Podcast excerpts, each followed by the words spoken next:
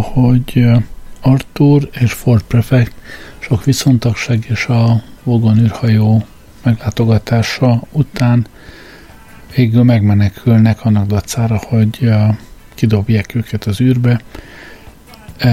Találkoznak Csillennel és Saffold Bilbobrox-szal az Aranyszív nevű valószínűtlenségi meghajtóval rendelkező űrhajón, megérkeznek Margate a bolygóhoz, ahol is a rakéta elhárítása céljából kénytelene megkapcsolni a végtelen valószínűtlenségi hajtóművet egy pillanatra, ezáltal a rakétákat részben egy hatalmas és merőben filozófikus természetű bálnává, részben egy cseréppetóniává változtatni. Az utolsó mondatok pedig így hangzottak. A cserép Petúnia érdekes módon csupán egy valamire gondolt esés közben. Ó nem, többé ne. Sokan úgy vélik, ha pontosan ismernénk, miért éppen ezt gondolta a cserép Petúnia, akkor sokkal többet tudnánk a világegyetem természetéről, mint így. Hát innen folytatjuk ma. Magunkkal visszük ezt a robotot? kérdezte Ford, és undorral pillantott Marvinra, aki esetlenül görnyetten átsorgott a sarokban egy kis pálma alatt. Zafot felpillantott a tükörképernyőkről, melyek a kiégett táj panorámáját mutatták. Az aranyszív talajt ért. Ó, a paranoid android mondta. Igen, visszük. Vajon mire jó egy mániás depressziós robot? És még ti hiszitek azt, hogy problémáitok vannak, kárált Marvin, mintha csak frissen elfoglalt koporsójához szólna. Mit tennétek akkor, ha ti lennétek mániás depressziós robotok? Ne is feleljetek. 50 ezerszer intelligensebb vagyok nálatok, mégse tudom a választ. Fejfájást kapok, ha egyáltalán megpróbálok leereszkedni a ti szintetekre. Trillian kirontott a kabinjából. Megszöktek a fehér egereim, jelentette be feldúltan. Zafod egyik arcát sem felhőzte el a mélységes aggodalom és együttérzés kifejezése. Toll az egereit fülébe. Trillian többetten rámerett és eltűnt. Lehet, hogy a megjegyzése nagyobb port kavart volna, ha általánosan ismert lett volna az a tény, hogy az emberi lények csupán a harmadik legintelligensebb létforma képviselői voltak a Földön, nem pedig, ahogy a legtöbb pártatlan megfigyelő gondolta, a másodikéi. Jó napot, fiúk! A hang furcsán ismerősnek tetszett, vagy talán mégsem. Anyáskodó volt. Akkor szólalt meg, amikor a személyzet épp a zsiliphez ért, amely a bolygó, bolygó felszínére nyílott. Meglepetten néztek össze. Csak a kompjúter, magyarázta Zafod. Rájöttem, hogy szükség esetére akad egy tartalék személyisége is. Gondoltam, hát ha ez jobban beválik. Most, hogy először léptek egy új idegen bolygóra, folytatta Eddie új hangja, öltözetek fel rétegesen, és lehetőleg ne ingereljétek a rusnyangüli szemű szörnyetegeket. Szafott türelmetlenül dobolt a zsilipajtaján. Ez nem jött össze, mondta. Talán mégis jobban járnánk egy logarléccel. Úgy, csattant fel a komputer. Ki volt ez? Volnál szíves kinyitni azt az ajtót, komputer? Zafot szerette volna megőrizni a hideg vérét. Majd, ha jelentkezik, aki az előbb beszélt, sürgette a komputer, dühében bezárva néhány szinapszist. Ó, Istenem, sóhajtotta Ford. Neki támaszkodott egy válaszfalnak, és neki látott, hogy elszámoljon tízig. Mélységes aggodalommal töltett el a lehetőség, hogy értelmes lények egyszer csak elfelejtik, hogy kell ezt csinálni. Egyedül számlálással bizonyíthatja be az ember, hogy nem függ a számítógépektől. Gyerünk, mondta Eddie szigorúan. Komputer, kezdte Zafod. Várok, szakította félbe Eddie. Ha kell, egész nap? Komputer, mondta Zafod. Először valami fölényesen meggyőző érvet keresett, hogy levegye a lábáról, aztán úgy döntött, jobb, ha nem versenyez vele a saját területén. Ha nem nyitott fel a kijáratot ebben a minutumban, nagy baltával programozom át az adattáraidat. Világos? Eddie döbbenten elhallgatott, hogy ezt megemészze. Ford csöndesen számolt tovább. Komputerrel ennél gyakos, erőszakosabb dolgot nem is művelhetünk. Mint egy emberi lénynek azt hajtogatnánk, vér, vér, vér, vér. Végül Eddie csendesen megszólalt. Viszonyunk finomítása, úgy látom, további kölcsönös erőfeszítéseket igényel. A zsili feltárult. Jeges szél mart beléjük, fátosan összehúzták magukat, és a rámpán eléptek Margatre a hold porába. Tudom, sírás lesz a vége, kiáltott Eddie utánuk, és becsukta a zsilipet. Pár perccel később ismét ki kellett nyitnia, majd becsuknia. Olyan parancsnak engedelmeskedett, mely teljesen váratlanul érte.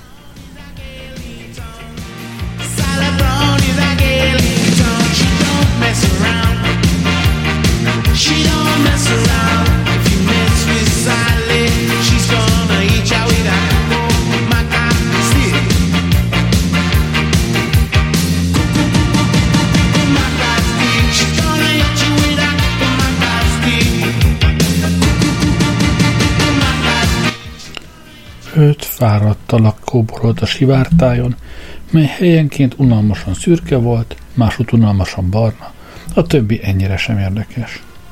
Mint egy kiszáradt, porlepte mocsár, melyből minden vegetáció kipusztult. Nagyon fáztak. Zafodott, szemlátomást nyomasztotta a látvány. Eltávolodott a többiektől, és hamarosan eltűnt egy kisebb emelkedő mögött. Artúr csak nem hanyat vágta a metsző szél, és a torkába hatoló dohos hideg levegő. Leginkább mégis az vágta hanyat, ami a fejében járt. Fantasztikus magyogta. Saját szavai csörögtek a fülében, a vékony levegőrétegben gyorsan elhalt a hang. Ahogy feljutottak a meredély tetejére, látták, hogy kör alakú, kb. 150 méter átmérőjű kráterperemén állnak. A kráter falait piros és fekete rögök borították. Megálltak és megnézték az egyiket. Nedves volt és gumiszerű. Elborzadva állapították meg, hogy friss bálna hús. A kráter tetején zafod várt rájuk. Nézzétek, mutatott a kráter belsejére. A középpontban a magányos ábrázcet szétrobbant teteme hevert. Szegény nem élt elég soká ahhoz, hogy elégedetlen lehessen a sorsával. A csöndet csak Trillian önként elnöklendezése zavarta meg. Sok értelme nem volna, hogy eltemessük, ugye?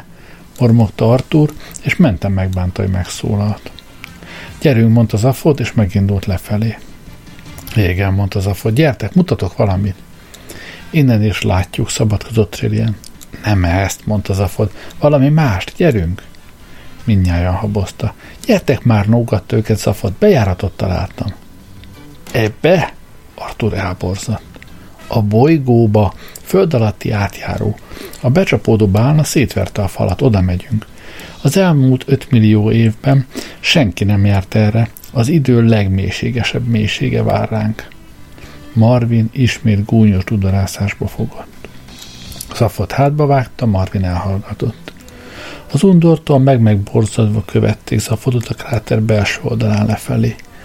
Azon igyekeztek, hogy ne is lássák a gödör szerencsétlen alkotójának szorványait. Élet, sóhajtotta Marvin gyászosan. Akár gyűlöljük, akár nem, izgat bennünket, semmiképp se szeretni való. A föld beomlott a bána becsapódási helyén. Aknák és átjáró vágatok hálózatot árult fel, bár többségüket a romok és a húsdarabok eltorlaszolták. Zafod már hozzálátott, hogy utat nyisson az egyikbe, de Marvin gyorsabban haladt. Pálott levegő csapott ki a folyosó sötét mélyéből. A felkavart por elnyelte Zafod lámpájának fényét. A legendák szerint mondta, a margatejjak életük javát a föld alatt törtötték. Miért kérdezte Artur? Túlnépesedett a felszín, vagy elszennyeződött? Nem hiszem, felette Zafod. Inkább csak nem tetszett nekik. Biztos vagy benne, hogy tudod, hogy csinálsz? kérdezte Trillian. Egyszer már megtámadtak minket, ha elfelejtetted volna. Figyelj, kölyök, közlöm veled, hogy a bolygón élők teljes lélekszáma nulla, plusz mi négyen. Úgyhogy gyerünk csak befele. Ö, hely, földlakó? Artur, jegyezte meg Artur. E, igen, persze. Mondjuk, itt tudnád tartani ezt a robotot? Biztosíthatnátok az átjáró, leveg, átjáró innenső végét, vagy ilyesmi, oké? Okay? Biztosítani? Mitől? Most mondtad, hogy nincs itt senki. Jó, persze, csak a biztonság kedvéért. Melyikünkért? A tiétekért, vagy az enyémért? Tehát rendben, mehetünk. Zafod bemászott az átjáróba, nyomában Trilliennel és Forddal. Remélem, pocsékul érzitek majd magatokat, Szólt utánuk panaszosan Arthur. Ne aggódj, nyugtatta meg Marvin. Úgy lesz. A többiek pillanatok alatt eltűntek a szemük elől. Arthur dühösen toporgott jobbra-balra, ráeszmélt, hogy egy bálnatemető nem igazán alkalmas arra, hogy tocsogjanak benne. Marvin szomorúan végigmérte, aztán kikapcsolta magát.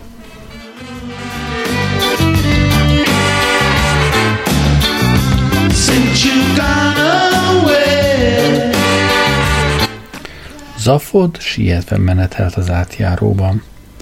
Pokolan ideges volt, ezt próbálta leplezni céltudatosnak tűnő csörtetése. Körbe villantotta lámpájával.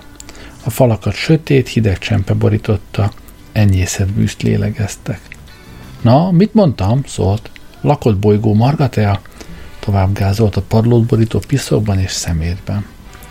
A látvány kísértetiesen emlékeztetett Trillient a londoni metróra, bár ez a hely kétség kívül nem volt olyan egyenletesen mocskos. A falak csempeborítását időről időre hatalmas mozaikok szakították meg, csillogó színeiből kirakott, egyszerű szögletes mintázatok. Trillian megállt, hogy alaposabban megnézze az egyiket, de nem sikerült értelmet belemagyaráznia. Szólt zafodna. Hé, hey, mit gondolsz? Mik ezek a furcsa szimbólumok? Furcsa szimbólumok, válaszolt Zafod, vissza se nézve. Trillian vállat vont, és utána eredt. Itt-ott egy kis ajtó kisebb kamrákban nyílt a folyosó két oldalán. Ford észrevette, hogy a helységek fele tele vannak számítástechnikai felszereléssel. Az egyikbe beráncigált az afodot. Trillian is utánuk ment. Nézd, mondta Ford. Azt mondod, ez itt Margatea? Bizony, mondta az afod. A hang is megmondta, nem? Jó, ez Margatea, egyelőre elfogadom. Arról viszont még semmit sem mondtál, hogy a fészkes fotomba tudtad megtalálni. Nem hinném, hogy fellapoztál egy csillagatlaszt. Kutatás, kormányarchívumok, detektív munka, szerencsés találgatás, egyszerű. Aztán elloptad az arany szívet, hogy megkeresd. Elloptam, hogy sok mindent megkeresse. Sok mindent? Ford meglepődött. Mi mindent? Nem tudom. Tessé? Nem tudom, mit kerese. Miért nem? Mert, mert azt hiszem azért, mert ha tudnám, mit kerese, akkor nem tudnám megkeresni. Mond, bolond vagy? Ezt a lehetőséget még nem zártam ki, mondta Zafod nyugodtan. Csak annyit tudhatok magamról, amennyit az elmém jelenlegi állapotában ki tud bogozni.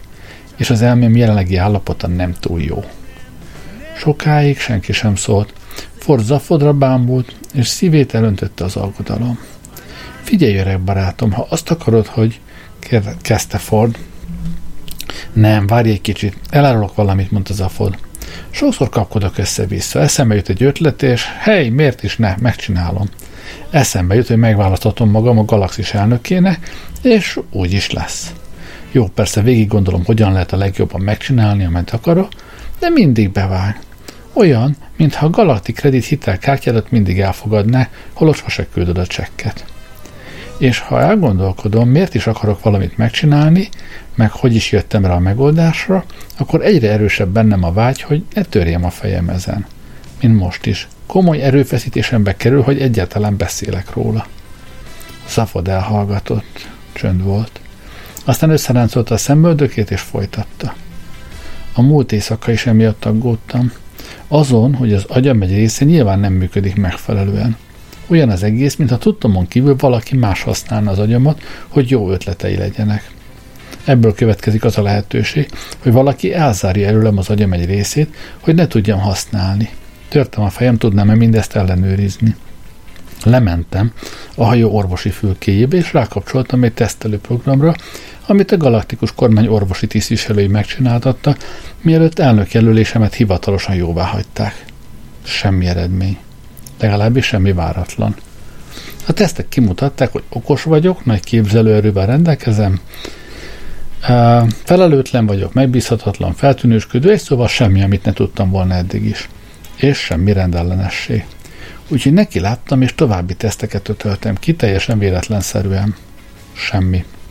Aztán megpróbáltam, hogy az egyik fejemről kapott eredményeket a másikra illeszem. Még mindig semmi. Aztán kapkodni kezdtem, mert úgy gondoltam, hogy az egész csupán paranoiás roham, és feladtam. Mielőtt elcsomagoltam volna, megnéztem az egymásra illesztett felvételeket zöld szűrőn át. Emlékszel, a gyerekkoromban is mindig babonás voltam a zöld színnel kapcsolatban, ugye? Mert hogy kereskedelmi felderítő naszádokon szerettem volna pilóta lenni. Ford bólintott. És ott volt, folytat az afod, világosan, mint a nap. Egy, egy egész szekció mindkit agyam közepén, melyek csak önmagukkal álltak kapcsolatban. Valami gazfickó kiégette az összes szinapszist, és elektronikusan körbenyeste azt a két jókora darab szürke állományt. Ford megrendülten bámulta. Trillian elfehéredett. Valaki ezt tette veled? suttogta Ford. Igen. Ki volt az, és miért? Hogy miért? Csak találgatni tudok. De azt tudom, hogy ki volt az az ember. Tudod, honnan? Mert beleégette a monogramját az elrancsolt szinapszisokba. Ott hagyta nekem hadlással. Ford elszörnyedve merett rá, érezte, hogy drúlbőrözik az egész teste. Monogram az agyadba égetve? Igen. Miféle monogram az ég szerelmére? Szafot csöndben nézte egy darabig, aztán elfordult. ZB, mondta halkan. E pillanatban becsapódott mögöttük az acélajtó, és gáz ömlött a kamrába. Majd később elmondom, fúdoklott Zafod. Mindhárman elájultak.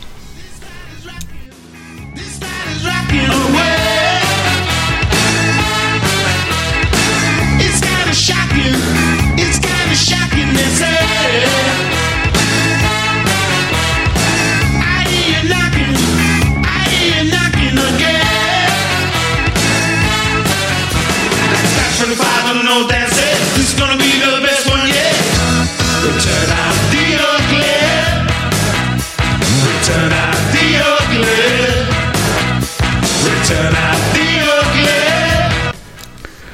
Arthur kedvetlenül kószált Margaret a felszínén.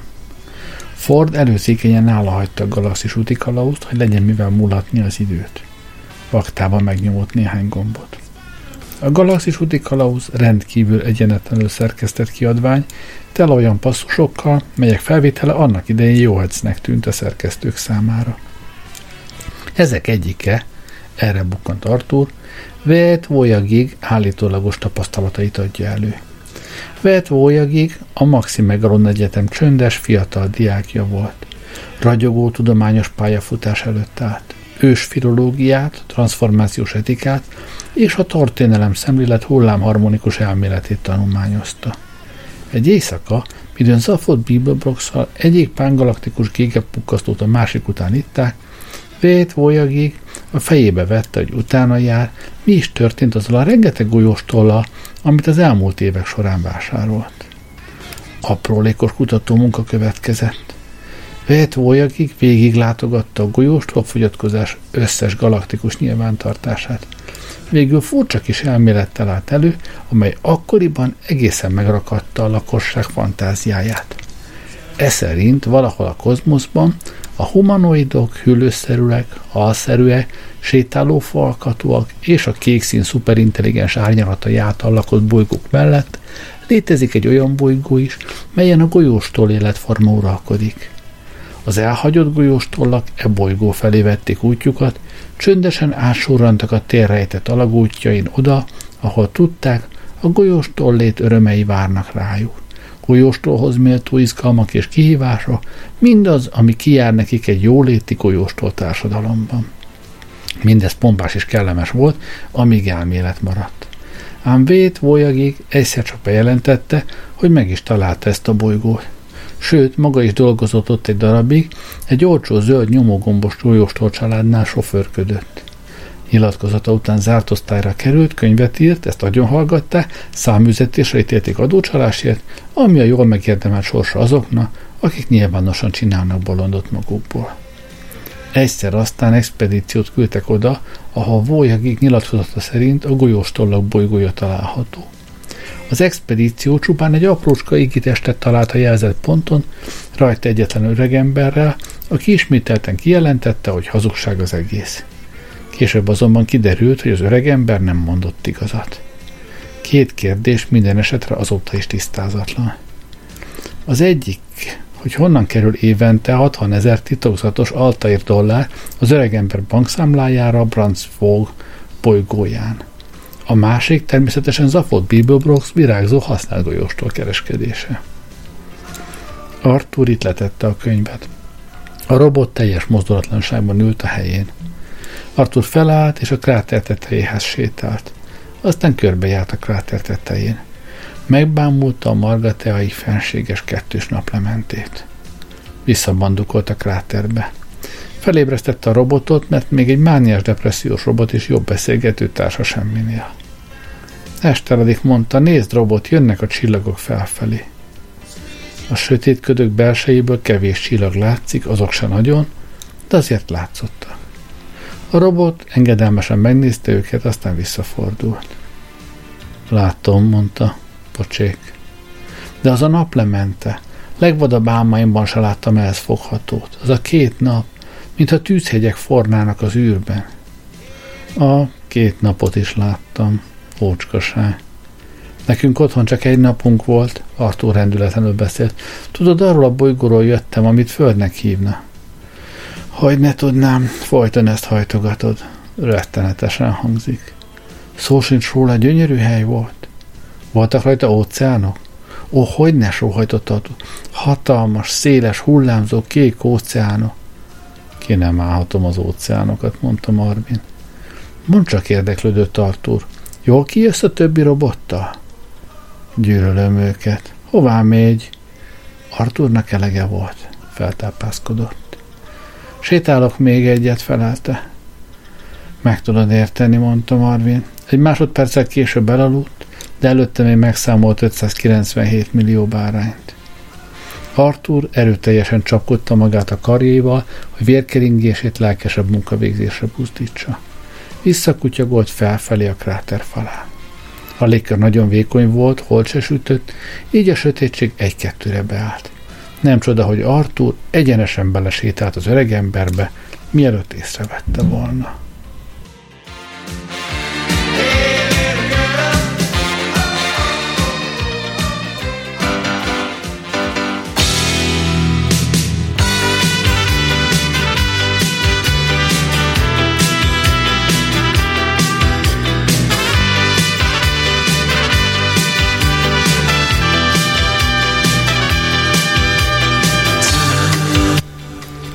Az öregember Arthurnak háttal figyelte, amint az utolsó fénysugár is elenyészik a horizont feketesége mögött. Egyszerű, szürke köpenyt viselt, magas, éltesebb ember volt. Amikor megfordult, arca vékonynak és finom vonásúnak látszott. Gondterheltnek, de együttérzőnek. Az a fajta arc volt, akinek a gazdájával az ember szívesen köt üzletet. Egyelőre azonban nem fordult meg, még Arthur meglepett kiáltására sem. Hamarosan a két nap legutolsó sugarai is eltűntek. A férfi megfordult, arcát még mindig megvilágította valami. A fényforrását keresve Artur néhány méterrel odá kis gépet látott, légpárnás járműnek vélte, mely halvány fénykört vetett maga köré. Az öreg ember szeme szomorúnak látszott. Hideg éjszakát választottál, hogy meglátogast halott planétánkat, mondta. Ki, kicsoda maga, hebegte Artur. Az öreg ember elfordította a fejét, ismét szomorúság tükröződött az arcá. A nevem nem fontos. Megint eltöprengett. Szemlátomás nem érezte sürgősnek az eszmecserét, Artú zavarodottan állt. Én ö, ő megijesztett, mondta félszegen. A férfi visszafordult, ránézett, és kisé felvonta a szemöldökét. Hm? Mondom, megijesztett. Nincs mitől félned, nem bántalak. Artur a homlokát ráncolta. Hiszen maga ránk lőtt, tudja, rakéták. Az ember a kráterbe bámult, Marvin szemsugara halványvörös árnyékokat vetett a hatalmas bánatetemre. Az ember kuncogott. Automata rendszer mondta, és felsóhajtott. A bolygó mélyében ősi agyközpontok számlálják a borongós évmilliókat. Akkor súlyosan nehezedik poros adattáraikra. Gondolom megörültek az alkalomnak, nagy esemény ez nekik. Zordan rám tartóra, és így szólt. Magam is nagy híve vagyok ám a tudománynak. Ö, valóban? Artur mindinkább zavarba ejtett az öreg furcsa, udvarias modora. Ó, igen, az öreg végképp elhallgatott. Ö, Artur úgy érezte magát, mint a rajta kapott házasságtörő, ha váratlanul hazatérő megcsalt fél csupán nadrágot vált, néhány üres megjegyzést tesz az időjárásról, majd távozik. Veszélyezetnek látszó, jegyezte meg az öregember udvarias aggodalommal. Ö, nem, ö, de tulajdonképpen, tudja, nem igen számítottunk arra, hogy találunk valakit a bolygón, mintha arról lett volna szó, hogy mindenki meghalt, vagy ilyesmi. Meghalt, mondta az öregember. Ugyan, dehogy. Csupán aludtunk. Aludtak, hitetlenkedett Artur. Igen, a gazdasági válság miatt. Az öreg ember szemlátomást fütyült arra, mennyit ért Artur abból, amit hall. Artur újabb társasági, társalgási kísérletet tett. Ö, gazdasági válság? Hát amikor 5 millió évvel ezelőtt összeomlott a galaxis gazdasága. És ha figyelembe vesszük, hogy a méret utáni bolygókészítés alapvetően mégiscsak luxus cikk, szünetet tartott, és Artúrra nézett. Tudod ugye, hogy mi bolygókat építettünk? kérdezte méltósággal. Hát hogy nem, mondta Artur, kapiskálom. Lenyűgöző szakma. Az öreg ember szemébe sóvárgás költözött. A partvidékek készítését szerettem a legjobban. Végtelen örömet szerzett a fjordok kicsipkézése. Megpróbált visszatalálni az eredeti kerékvágásba. Amikor a recesszió kezdődött, úgy láttuk, sok kellemetlenségtől megkíméljük magunkat, ha egyszerűen átalusszuk. Így hát beprogramoztuk a komputereket, hogy keltsenek fel minket, ha vége a recessziónak.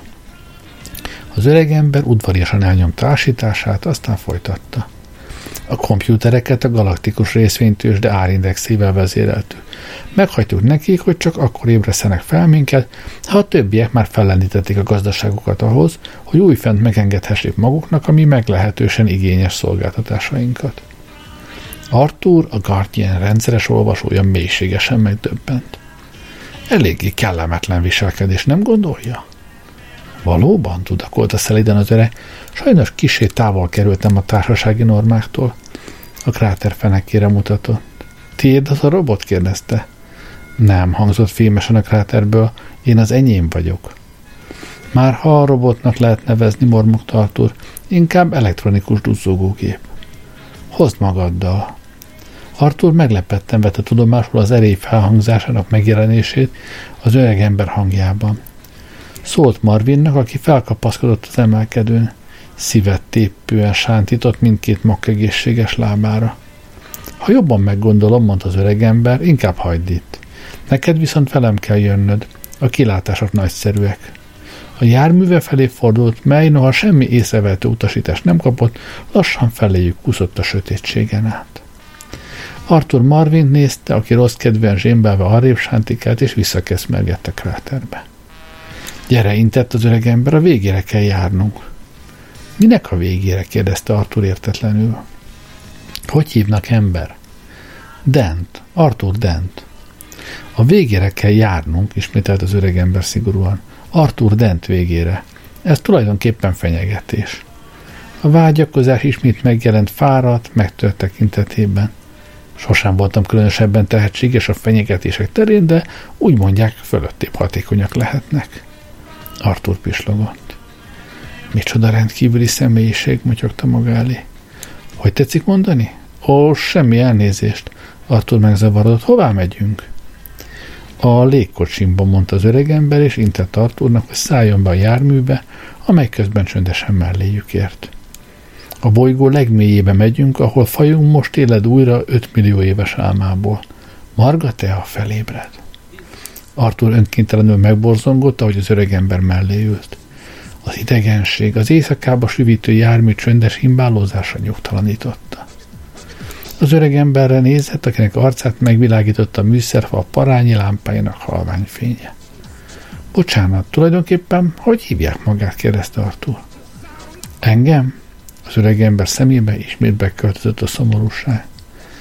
Az én nevem, mondta, az én nevem Slarty Partfast. Artur csak nem megfulladt. Hogy tetszett mondani? habogta. Slarty Partfast, ismételte meg halkan az öreg ember. Slarty Bartfast? Az öreg ember méltóság teljesen nézett rá. Nem fontos, mondta. A légikocsi keresztül vitorlázott az éjszakán.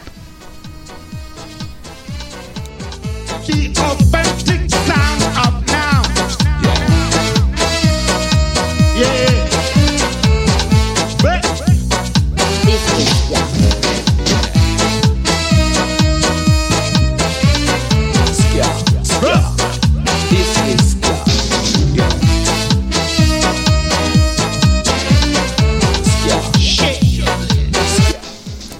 Fontos és közismert tény, hogy a látszat olykor csal.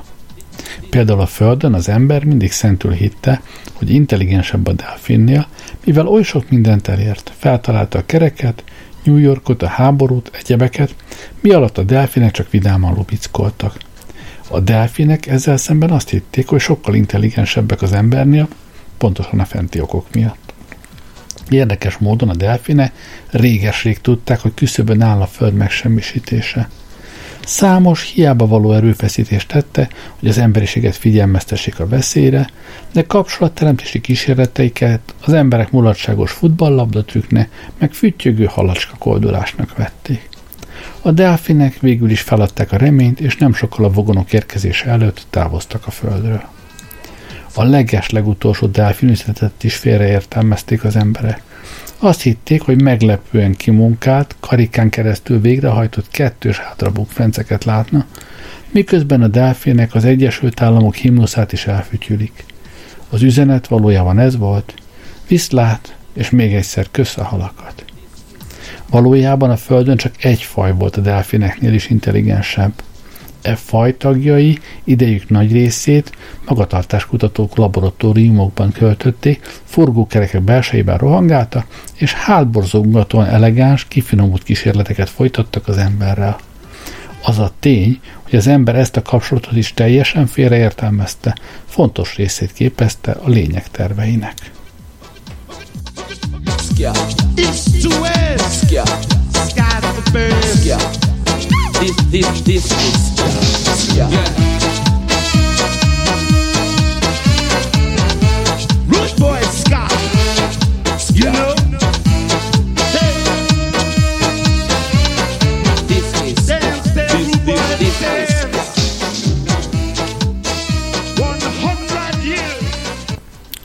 A légikocsi hangtalanul repült a hideg sötétségen át. Halvány fény margate a mélységes éjszakájában. A kocsi sebesen suhant, az öregember szemlátomás gondolataiba merült, és mikor Arthur egy-két társalgási kezdeményezést tett, a férfi megérdeklődte, hogy Arthur elég kényelmesen érzi a magát. Arthur válaszát azonban meg sem hallotta. Arthur megpróbálta felbecsülni a kocsi sebességét, de a tökéletes fete- feketesség semmi támpontot nem kínált. A mozgás érzete oly csekély volt, mintha alig haladnának.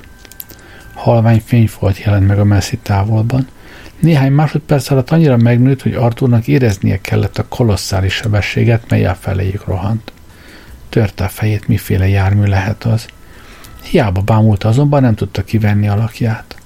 Arthur hirtelen megdermett a rémülettől, mert a légikocsi lebillentette orrát, és éles kanyarral a másik jármű felé fordult. Az összeütközés elkerülhetetlennek látszott. A két jármű relatív sebessége hihetetlenül nagy volt, Arthurnak arra is alig maradt ideje, hogy visszafolytsa a lélegzetét, és már túl is voltak az ütközésen. Mindössze annyit észlelt, hogy eszeveszett ezüst villódzás veszi körül a kocsit. Hátrafordult. A messzességben gyorsan távolodó fekete pontot látott. Jó pár másodpercig tartott, míg megértette, hogy mi történt. A légikocsi iszonyú sebességgel egy alagútba szágódott, ők tehát az alagút szájával találkoztak. Az ezüstös villódzást az alagút fala keltette, ahogy elsüvítettek mellette. Artúr becsukta a szemét, és rettegett. Meg sem próbálta felbecsülni, mennyi időt telt el, míg nem a kocsi lassított. Nem sokkal később érezte, hogy szép lassan meg is állnak. Kinyitotta a szemét. Még mindig az ezüst alagútban voltak, kanyargó útvonalú, mintha együvé tartó alagút a kusza hálózatán kígyózott volna keresztül. Végül egy hajlított acélidomokkal borított kisebb kamrában álltak meg. Több alagút végződött itt. A távolabbi oldalon nagyméretű fényfolt látszott, benne idegesítő halvány fény vibrált. mintha csak bosszantani akarná szemet, képtelenség volt élesen ránézni, vagy megállapítani, milyen messze van. Arthur nagyot tévedve úgy vélte, hogy talán ultraibolya fényt lát. Slarty Bart azt megfordult, és ünnepélyes harcot vágva Arthurra nézett. Földlakó, mondta. Marga, te a szívében vagyunk. Miből jött rá, hogy földlakó vagyok, tudakolta Arthur. Hamarosan megtudott felállt az öreg ember gyengéden. Legalábbis, hangjában itt némi kéte érződött, többet tudsz meg, mint eddig. Aztán így folytatta. Jobb, ha figyelmeztetlek, hogy a hely, ahova most belépünk, nincs margateán a szó szoros értelmében.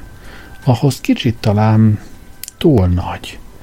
Olyan kapun haladunk majd át, mely roppant kiterjedésű hipertérbe vezet. Lehet, hogy kellemetlennek találod.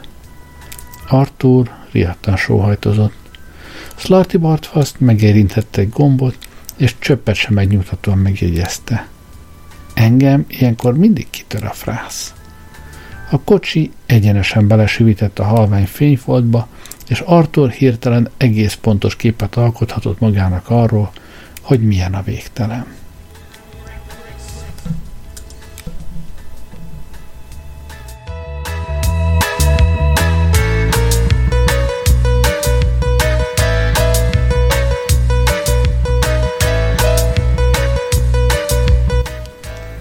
Pedig nem is volt igazán végtelen. Az igazi végtelen lapos és unalmas. Az igazi végtelen olyan, mint az éjszakai ég volt, a távolság felfoghatatlan, és ezért semmit mondó. A helység, melyben a kocsi felbukkan, tulajdonképpen sem volt végtelen nagy, csupán nagyon-nagyon-nagyon nagy. Olyan nagy, hogy végtelenebbnek látszott az igazi végtelennél. Artur érzékei pattogtak és kinyúltak. Tudta, hogy a légikocsi hallatlan sebességekre képes, mégis lassúnak érezte, hogy a kocsi átkúszik a puszta levegőn, maga mögött hagyva az átjárót, mely láthatatlan tűhegyként olvad bele a mögöttük ragyogó falba. A fal. A fal dacolt a képzelettel, megbabonázta és legyőzte. A fal olyan bénítóan hatalmas és lapos volt, hogy teteje, alja és oldalai egyaránt a távolság ködébe vesztek sokkolóan szédítő volt.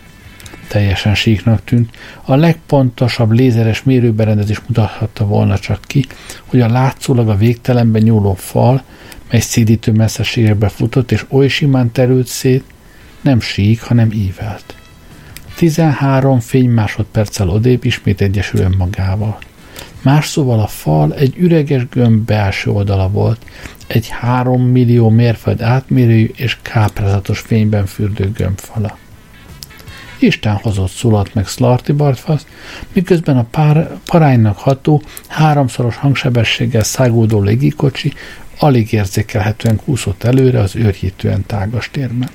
Isten hozott, mondta, az üzemcsarnokunkban. Artur gyötrődve ámoldozott. Felmérhetetlen távolságra tőle a fény és anyag finom szövedékében furcsa függesztékek lógtak, mint az űrbe kiakasztott gömbölyű árnya. Látod, mondta Slarty Bartfast, itt készítjük planétáink többségét. Azt akarja mondani, Arthur küzdött a szavakkal, hogy újra elindítja az egészet? Ó, de, hogy az ég óvjon tőle, tiltakozott az öregember. A galaxis messze nem elég gazdag ahhoz, hogy fenntartson minket. Nem, csupán egyetlen egy ám szerfelett különleges feladat véget ébresztettek fel bennünket. Megbízóink rendkívüli más dimenzióból származó lények. Talán számodra is érdekes lesz, ott a távolban, éppen előttünk. Arthur sokáig mereztette a szemét, míg nem észrevette a lebegő szerkezetet. Valóban ez volt az egyetlen dolog, mely körül az aktivitás jeleit látszotta, bár ez is inkább tudatalatti érzékelés, mint sem kézzelfogható konkrétum volt. Egy pillanatban éles fény villant fel a szerkezeten, és élesen kirajzolta a felszínen születő formákat. Artur számára ismerősek voltak e formák. A durván oda pöttyentett idomok oly közel álltak hozzá, mint a szavak hangalakja, mint fejében a gondolatok. Másodpercekig döbbenten ült. Agyában egymást kergették a képzete. Szeretett volna letelepedni, szerettek volna letelepedni és tartalmat nyerni. Elméjének egyik része azt súgta, hogy nagyon is jól ismeri mindazt, amit lát, és amit a formák jelentenek. A másik rész viszont igen józanul megtagadta a nézet szentesítését, sőt, e tekintetben minden felelősséget elhárított magától. Újabb villanás következett, és két nem volt többé helye. A föld, suttogta Artur. A kettes számú föld, hogy egészen pontosak legyünk, mondta Slarty Barthoz vidáman. Az eredeti dokumentációk alapján másolatot készítünk. Hosszabb csend állt be. Azt akarja nekem bemagyarázni, Artur most lassan, nagy önfegyelemmel beszélt, hogy eredetileg maguk készítették a földet? Hát persze, mondta Slarty Bartfast. Van ott egy hely, valami Norvégiának hívják. Nem jártál arra? Nem, felelte Artur, nem. Kár, mondta Slarty Bartfast. Azt én csináltam, még díjat is kaptam érte. Gyönyörűen fodrozott partszegélye. Roppantó bánkodtam, amikor a pusztulásáról értesültem. Maga roppantó bánkodott. Hogyne, még öt perc és sokkal kisebb akár. Megdöbbentő ügyetlenség volt. He? mondta Artur. Az egerek nagyon megharagudta. Az egerek nagyon megharagudta? Nagyon, biztosította az öreg ember szeliden. Na igen, és azt hiszem a kutyák, a macskák és a kacsacsőrű emlősök is, mert csak hogy tudod, nem az ő pénzük bánta. Nézze, mondta Artur, nem egyszerűsíteni le a dolgokat a maga számára, ha én minden további nélkül feladnám, és most rögtön megbolondulnék? A légikocsi kis ideig kínos csöndben szállt tovább, aztán az öregember türelmes magyarázatba fogott. Földlakó. A teszülő bolygódot az egerek rendelték meg nálunk. Ők irányították, a bolygó öt perccel azelőtt semmisült meg, hogy teljesült volna a cél, amiért megépítettük. Ezért kell újat építenünk. Artur agyában csak egy szó vert vízhangot. Az egerek? kérdezte. Hát ki más földlakó? Megbocsásson, de azokról a kis fehér szőrös bigyókról beszélünk a sajtmániával, meg a korai 60-as évek kavaréiban az, az asztalon sikoltozó nőkkel? Slarty Bartfasz udvariasan köhögött. Földlakó mondta, beszédmódod néha nehezen követhető. Ne feled, öt és fél millió éve alszom ideben Margate a bolygójában, és keveset tudok ezekről a korai 60-as évekbeli kabarékról. A lények, akiket egereknek nevezel, bizony nem azok, aminek látszanak. Hatalmas, pándimenzionális, szuperintelligens lényekű, az egerek pedig az ő betöremkedésük a mi dimenzióinkba. Ha az egész felhajtás a sajttal, meg a sikoltozással csak átszázás. Az öreg ember szünetet tartott, majd együttérző homlok látszolással folytatta. Attól tartok, kísérleteztek veletek. Arthur ezen elgondolkodott, majd felderült a képe. Ó, dehogy, mondta. Már látom a félreértés forrását. Nem, nézze, valójában az történt, hogy mi végeztünk kísérleteket rajtuk. Gyakran használták őket a viselkedés élettani kutatásokban. Pavlov meg az összes többi igazából az egereket mindenféle vizsgálatnak vetették alá.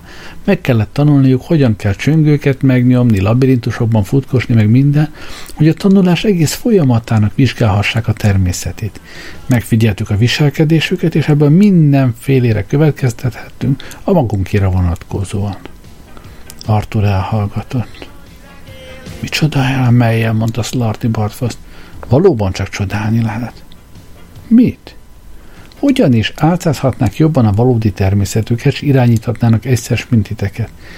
Hirtelen elfutnak a labirintus rossz oldala mentén, a nem megfelelő sajdarabkát választják, váratlanul holtan esnek össze a mixomatózistól, ha finoman adagolják, a kumulatív hatás elsöprő erejű. Hatásszünetet tartott. Látod, földlakó, ezek aztán a hyperintelligens pándimenziósan zseniális lények. A ti bolygótok és rajta minden ember egyetlen organikus számítógépet alkotott, melyen egy 10 millió éves kutatási programot futtattak le. Hadd mondom el az egészet, késő hosszadalmas lesz. Az időhiány, jegyezte meg Artur, pillanatnyilag nem szerepel a legégetőbb gondjaim között.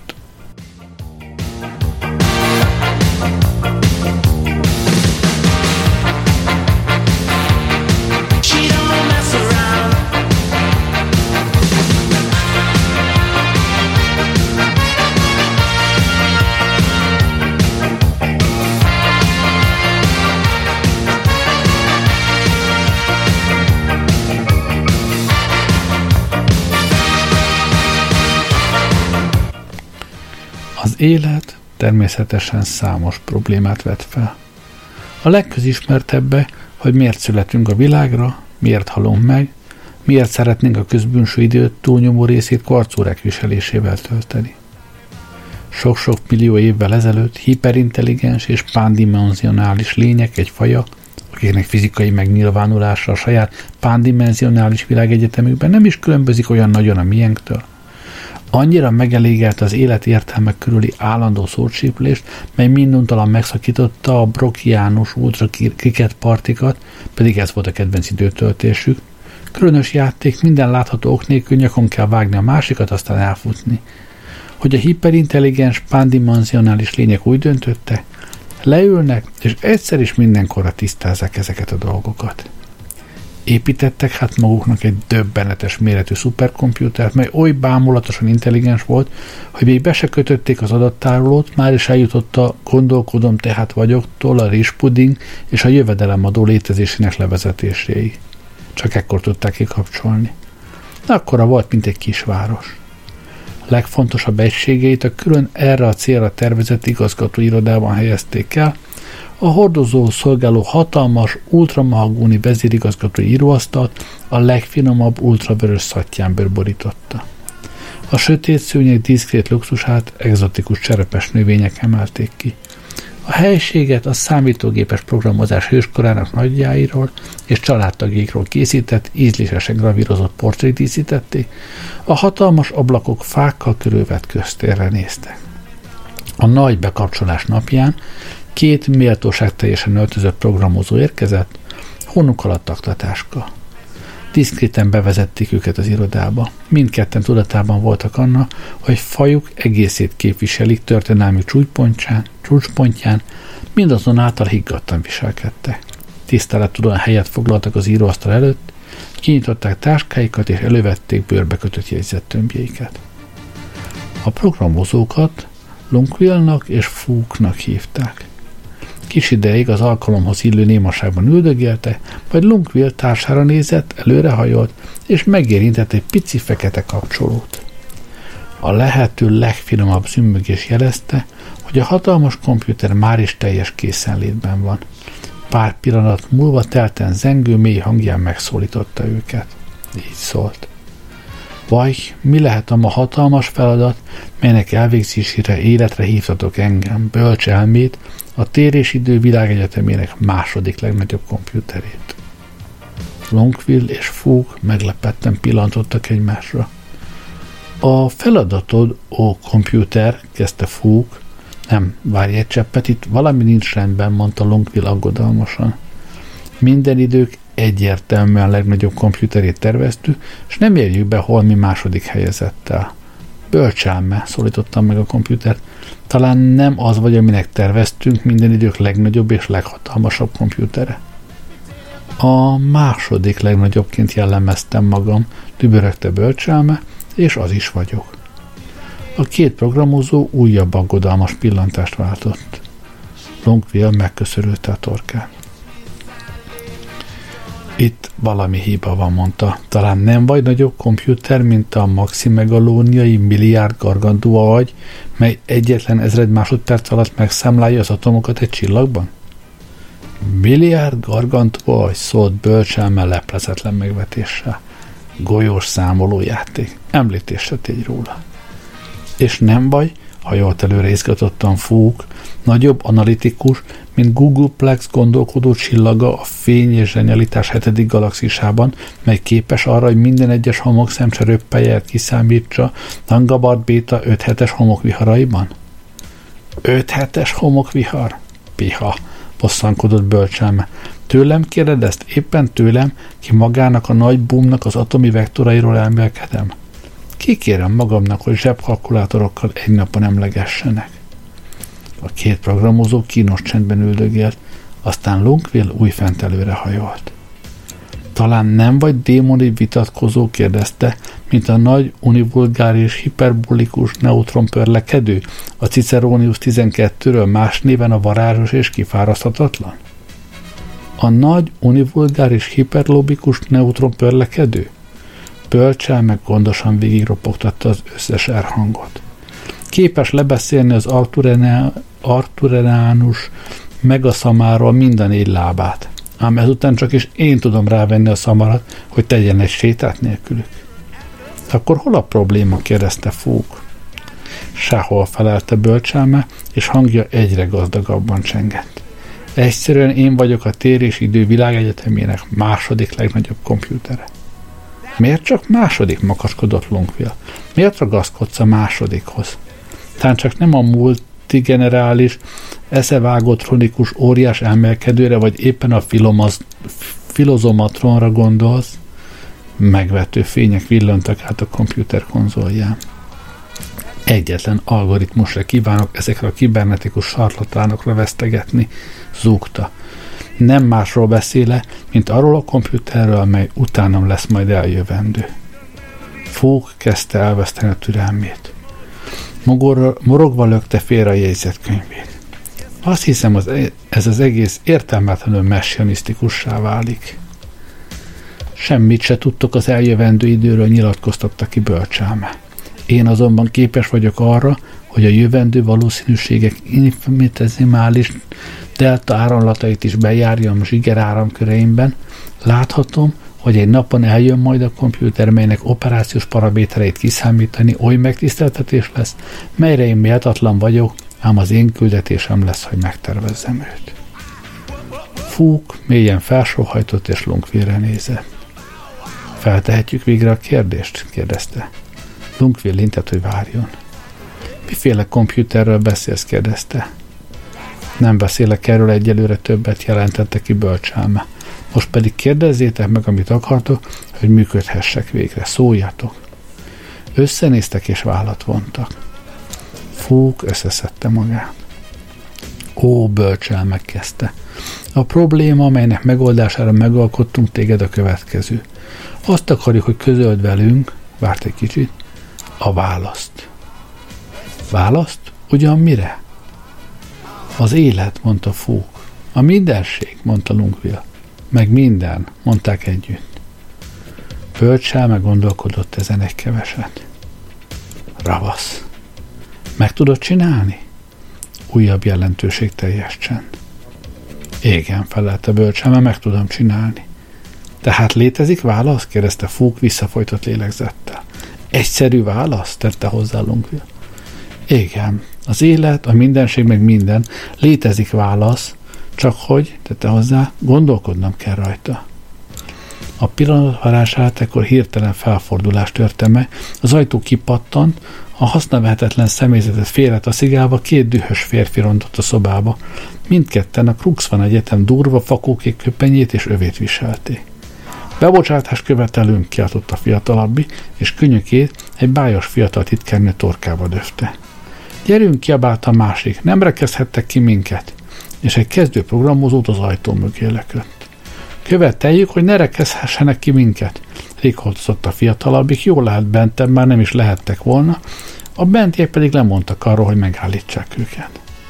Kik vagytok? kérdezte Lungfill, és dühösen felállt. Mit akartok? A nevem Mike Tischel jelentette be az öreg embik. Én pedig követelem, hogy Vrumfondel vagyok, hasogta a fiatalabbik. Mike Tischel Vrumfondelre támadt. Jó, jó, mondta, ez speciál fölösleges követelned.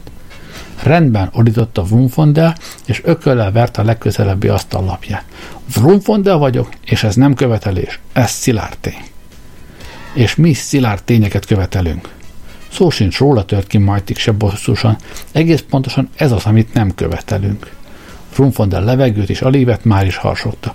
Nem követelünk szilárd tényeket. Amit követelünk, az a szilárd tények teljes hiánya. Követelem, hogy vagy Vrumfondel vagyok, vagy sem.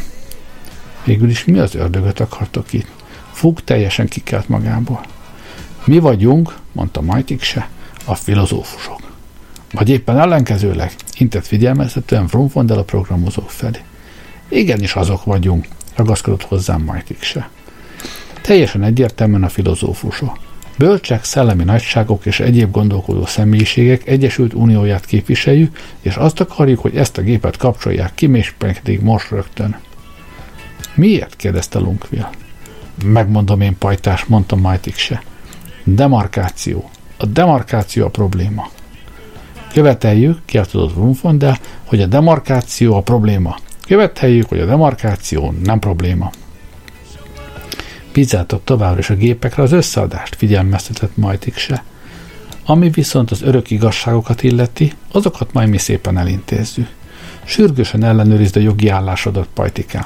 A törvény értelmében a végső igazság keresése egyértelműen azoknak a gondolkodóknak az előjoga, akik ebből élnek. Valamelyik rohadt gép fogja magát és megtalálja a választ, mi megrepülünk az állásunkból. Úgy értem, mi itt fél éjszakákon át azon vitatkozunk, hogy van-e Isten vagy nincs, erre az átkozott masina fogja magát, és reggelre odaadja a rohadt telefonszámát is. Úgy van, bömbölte Vrumfondel. Egyértelműen kijelölt területeket követelünk a kéte és a bizonytalanság számára. Stentori hang töltötte be a hirtelen szobát. Szabadna megjegyzés fűznem ehhez a ponthoz, érdeklődött bölcselme. Sztrájkolni fogunk, fenyegetőzött Frumfonda. Úgy van, helyeselt majd se. Jó kis országos filozófus sztrájk szakad a nyakatokba. Az elektronikus alapzaj szinte hirtelen megnőtt, szintje hirtelen megnőtt, néhány tartalék mély sugárzó is működésbe lépett, a szoba falai mentén elhelyezett csábosan faragott, fényesre politúrozott hangszekrényekben, hogy bölcselme hangja némi extra erőt nyerjen. Mindössze azt kívánom közölni, üvöltötte bölcselme, hogy áramköreim visszavonhatatlanul elkötelezettek amellett, hogy kiszámítsák a választ a végső kérdésre. Az élet, a világ mindenség, meg minden. Szünetet tartott. És mielőtt valamivel halkabban folytatta volna, elégedetten nyugtázt, hogy sikerült megragadni a többiek figyelmét. Időbe telik azonban, amíg végigfut a program. Fók türelmetlen az órájára nézett. Meddig? kérdezte. Hét és fél millió évig, mondta bölcselme. Runkvill és Fók többenten pislogta. Hét és fél millió év, kiáltották kórusban. Úgy van, szónokolt tovább bölcselme. Megmondtam, hogy időbe telik, nem? Egyébként úgy vélem, hogy egy ilyen program futtatása szükségképpen hatalmas közérdeklődést kelt a filozófia egésze iránt. Mindenkinek lesz elmélete arra, hogy milyen válaszol állok majd elő. Ugyan ki más nyerne a legtöbbet az így megnyíló nyilvánosságból, mint ti magatok. Ameddig csak kellő undort kellett tudjátok pocskondiázni egymást a napi sajtóban, biztosítva lesz a nyugis és jól teleljelő állásotok. Mit szóltok hozzá? A két filozófus szájtátva bámult a bölcsámi. Ördög és pokol dadogott majd se. Ezt nevezem gondolkodásnak. Te Vrumfondál, nekünk miért nem jut ilyesmi soha az eszünkbe? Nem tudom, suttogta megilletődöttem Vrumfondál. Azt hiszem, majd se túlságosan pallérozott az elménk. Azzal sarkon fordultak, kivonultak az hajtón, melyen túl a soha nem is remélt gyöngyélet várta őket. Na hát innen fogjuk folytatni a jövő héten. Addig is köszönöm, hogy velem voltatok ma este. Jó éjszakát kívánok. Gerlei Rádiózott. Lipopati, lipopati, pati reggae. Lipopati, lipopati, pati reggae.